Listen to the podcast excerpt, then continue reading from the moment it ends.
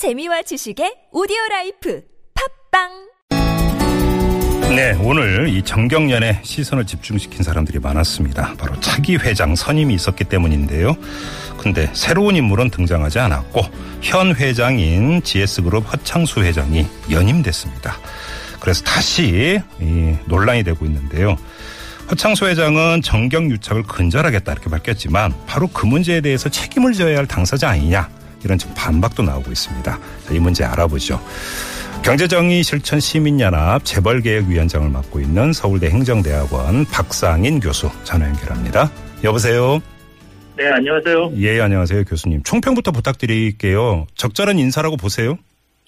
네, 아마 그 정경련 차기 회장을 맡을 분을 못 구해서 음흠. 구육지책으로 지금 연임을 하게 된 게 아닌가라는 생각이 들고요. 예, 예. 사실 그 정경련 해체해야 된다는 여론이 높은데 음, 어, 그 해체를 사실 이렇게 이 정도 되면 사실 해체를 선언하는 것이 네, 정도라고 생각이 되는데 네. 굳이 어, 정경련을 연명시키겠다는 음, 그런 의도를 나타낸 것이 아닌가 해서 음, 굉장히 유감스럽고요. 네. 이, 어, 엄중한 우리 재벌 개혁이라든지 어, 기업 지배 구조에 대한 그 국민들의 그 바람 이런 것들을 너무 안이하게 인식하는 게 아닌가. 음, 음, 재벌들이라든지 기업들이 어, 현실 인식이 너무 안이한 거 아닌가라는 참 우려가 들었습니다. 아무튼 정경련 스스로 해체 의사는 없는 게 뭐 이번 이걸로 확인이 됐다 이런 말씀이시네요.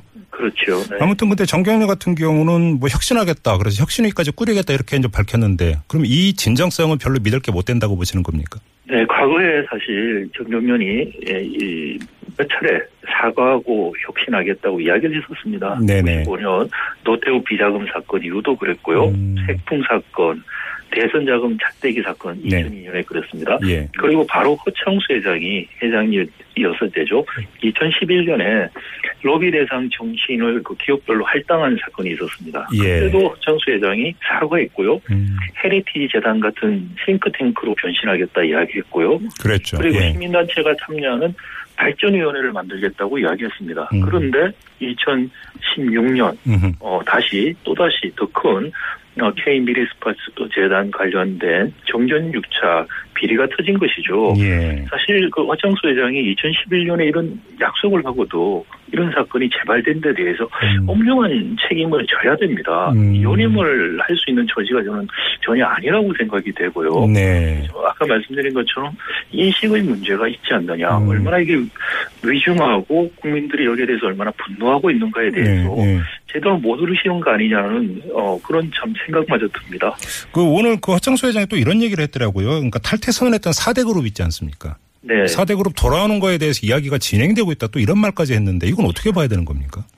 그렇죠. 그러니까 이 정경련 해체하지 않고 이렇게 연명하는 것이 네. 결국은 시간이 좀 지나면은 4대 재벌들도 다시 복귀하는 음. 그런 염두에 두고 있는 게 아니냐. 눈 가리고 앙하는 꼼수가 아니냐. 예. 4대 재벌 탈퇴 선언이 결국 그렇게 되는 거 아니냐라는 의심을 지우기 어렵고요. 음. 예. 사실 정경련 대비의 한 7, 80%는 4대 재벌들이 지금 낸 걸로 알고 있습니다. 예. 정경련이 사실 유지가 되기 힘듭니다. 4대 재벌 기업들이 다 음. 빠져나가면은요. 네. 그런데 한번 생각해 보실 게 1년에 한 500억 정도 회비를 지금 내고 있다고 하는데 음. 그 정도의 많은 돈을 기업들이 자발적으로 낼 때 뭔가 혜택이 있어서 내지 않겠습니까? 그렇죠. 지금 일련의 사건들을 보면은 어, 재벌 기업들이 이 정정유착의 수단과 로비의 창구로서 정경련을 활용했었다라는 아. 것을 거두기 어렵고요. 예. 지금도 그런 정정유착과 어, 정치권과 관계에 대한 로비를 하겠다는 음. 그런 의지와 그런 필요성을 아직도 가지고 있는 게 아닌가라는 의구심을 가지게 하는 거죠. 그러니까 정경유착 근절 의지가 전혀 없다 이런 평가시네요. 네, 그렇습니다. 거기다가 자진 해체 뭐 생각도 전혀 없고 그래서인지 그 교수님 몸담고 계신 경실련 네. 여기서는 산업통상자원부가 정경련이 설립 허가를 취소해야 된다 이렇게 주장을 했어요.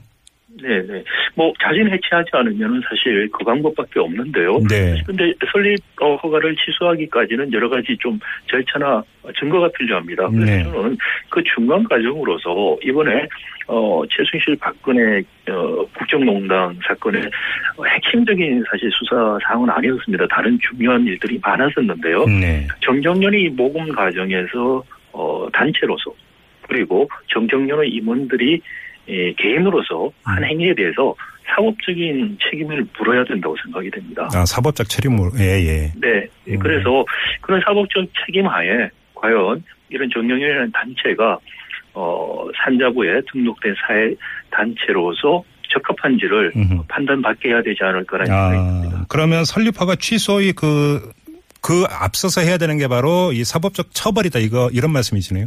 네, 그게 선행이 돼야 되지 않을까 싶습니다. 지금까지 사실 정경련이 예. 수많은 부패 사건에 연루되고도 음. 정경련이 단체로서 네. 또는 정경련의 임원들이 처리 사법 처리가 되지를 않았습니다. 네. 그러면 네, 그게 지금 계속, 네, 교수님 말씀에 따르면 이번에 박근혜 최순실 게이트에 대한 어떤 그 특검 수사부터 해가지고 정경련에 대해서는 사실은 정경련이 그동안 무슨 짓을 했는가에 대한 본격적이고 근본적인 수사는 아직 안 됐다 이렇게 평가하시는 거군요.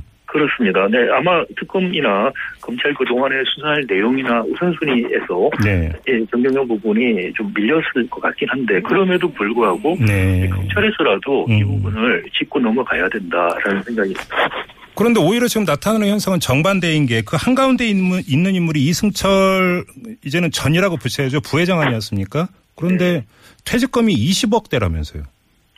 참 어, 저기 놀라움을 금치 못하는 것인데요. 예, 그러니까 예. 제가 말씀드린 이 정경련 회원사들의 현실에 대한 인식이 얼마나 아니한가를 보여주는 것이죠. 물론 네.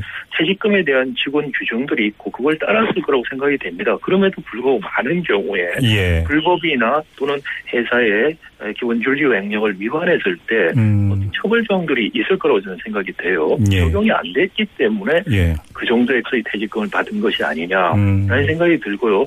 어, 이승철 회장이 제가 개인적으로 제가 아- 잘 알고 네. 개인적인 감정은 아닙니다만은 음. 이 이번 그 정경 유착 그 전에 사실 뭐 어버이 연합회 지원 문제도 있고요. 그렇죠. 많은 의혹의 중심에 있는 분입니다. 네. 사법적인 판단을 이번에 피해갈 수 없다. 꼭 음. 사법적인 절차가 필요하다라고 생각이 되고요. 그러면 자연스럽게 퇴직금 문제도 다시 한번 어, 재검토될 수 있을 거라고 생각합니다. 알겠습니다. 그 경제단체가 여러 있지 않습니까? 뭐, 겨- 뭐 네. 줄여서 경제 5단체 이렇게 부르기도 하는데 유독 정경련이 계속 이 논란의 한가운데에 있고 여러 가지 문제를 발생을 시키는데 왜 그럴까요? 사실 정경련이라는 조직 자체가 예. 어, 만들어진 게 정경유착을 위해서 만들어진 겁니다. 예. 박정희 대통령 때.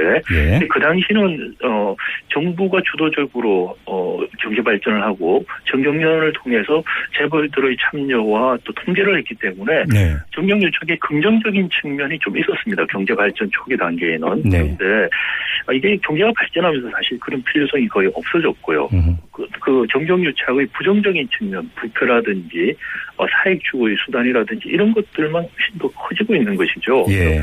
정경련이 초기에 있었던 그런 긍정적인 면이 없어지고 단지 이 로비 수단 또는 정경유착의 수단으로 전락한 지 지금 참 오래됐다고 생각이 됩니다. 네. 어, 재벌들이 이 정경련이라는 단체를 통해서 로비와 정경유착을 아직도 할 수 있다는 음. 그런 잘못된 생각에 버려야 되고요. 네. 자진해서 못하면 사실 음, 음. 더큰 그 강제에 의해서 네. 어, 사법적인 처벌을 받는다든지 음. 수사를 받는다든지 이럴 수가 있다는 걸 깨달아야 됩니다. 그렇기 때문에 더더구나 저는 어, 정경련과 정경련에 속했던 개인에 대해서 네. 엄중한 사법적인 절차가 지금부터 음. 있어야겠다는 생각이 듭니다. 알겠습니다. 인터뷰 마무리해야 되는데 아무튼 그러면 그 허창수 현 회장의 연임 결정은 정경련의 저항입니까? 아, 저항이라는 표현 반항이라고 봐야 되는 겁니까?